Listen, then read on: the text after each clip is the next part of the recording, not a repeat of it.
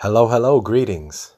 And thank you for tuning in to Talking That Talk with your friendly neighborhood relationship superhero, Jason Ortiz. And uh, this week we're going to tackle something a little bit different in the relationship world. We're going to talk about the differences between being content and being happy. Do they overlap? How much differences are there? And figuring out where do you stand in your relationship? You know, uh, so let's just get right into it. Now, when we think about those things, contentment and happiness and relationships, and, you know, if you watch a Disney show, a Disney movie, if you're a parent that has kids, or if you remember while you watched it, or if you're an adult that watches them, just like me, um, I'm pretty sure that if you were to name a Disney princess, you pretty much can assume the ending of the story. They probably marry the prince or saved by some guy with this magical kiss and they live happily ever after, probably singing along the entire way. Listen, the reality is we don't live in these kingdoms waiting for princes and princesses to come and save us, you know? And unfortunately, we have adopted this ideology in some form or fashion because of how we've grown up and have subconsciously given ourselves an expectation of romance. Now take time to look at your own relationship and are you happy or are you content? Although without deep thought, there doesn't seem to be a difference. But trust me, there are huge differences. Contentment isn't about a promise for tomorrow, but instead being content with whatever you have today. Content does not necessarily factor in gratitude or happiness. It simply means I can deal with this right now or I'm just okay with this. And most of the time, being okay with this is just for now.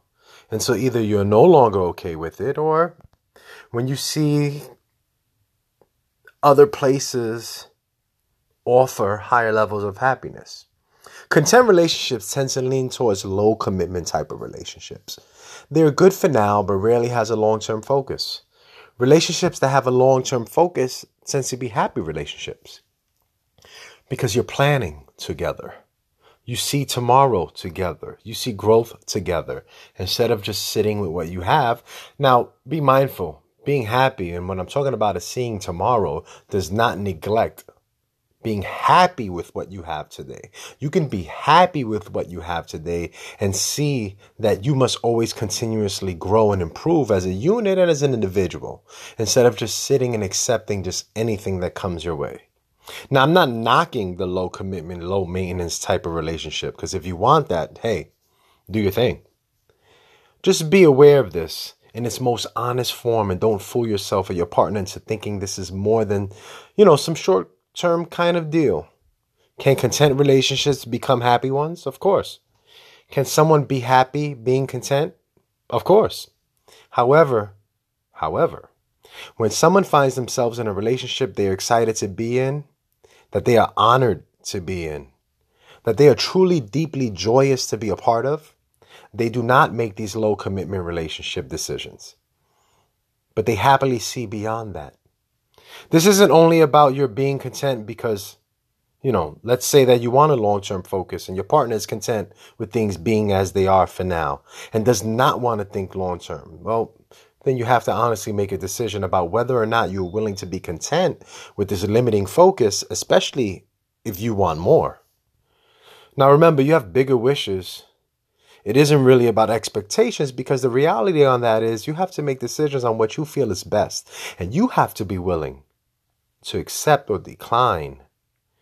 But do not have expectations without communication because without communication, Expectations is kind of like lying to ourselves. Happiness in a relationship elevates when you remove expectations from the equation, especially when they have not been communicated.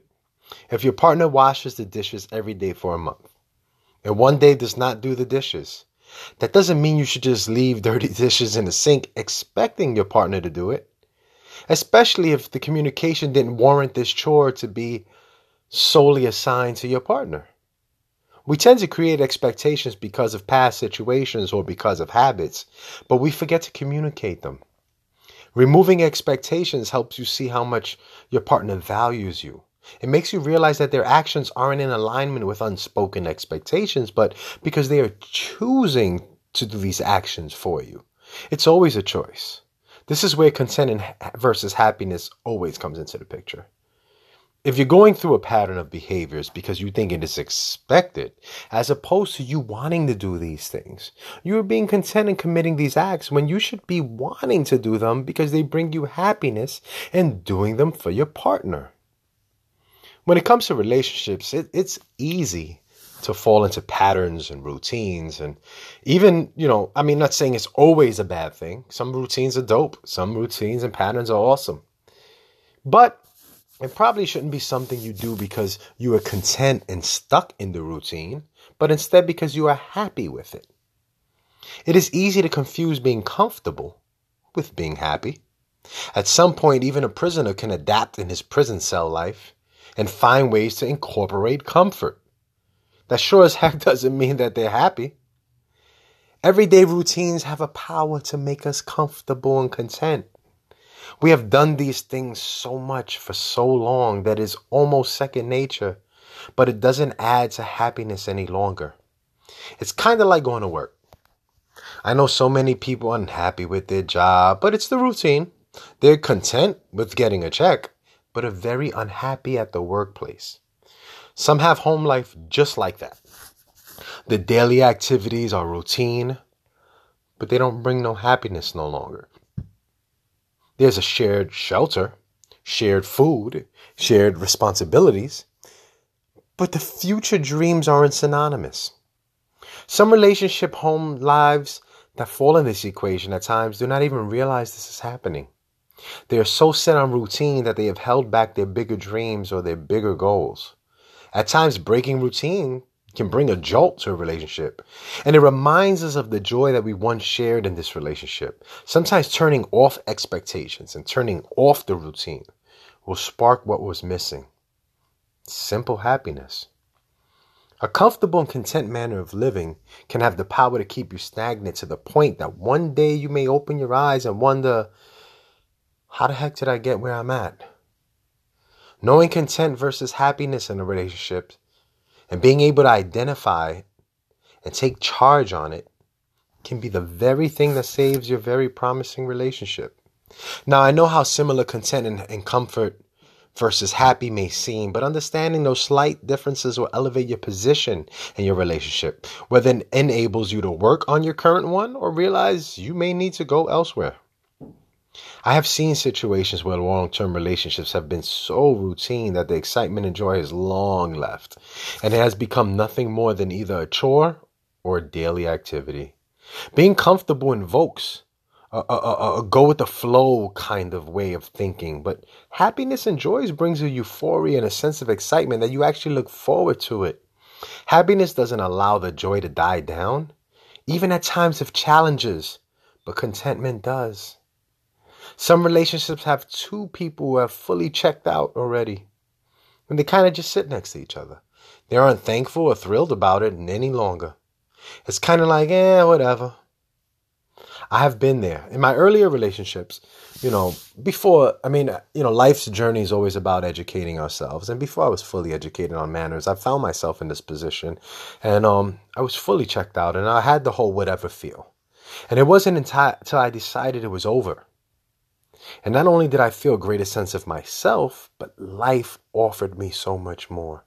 So much more I was unable to see because I went with the flow instead of taking charge.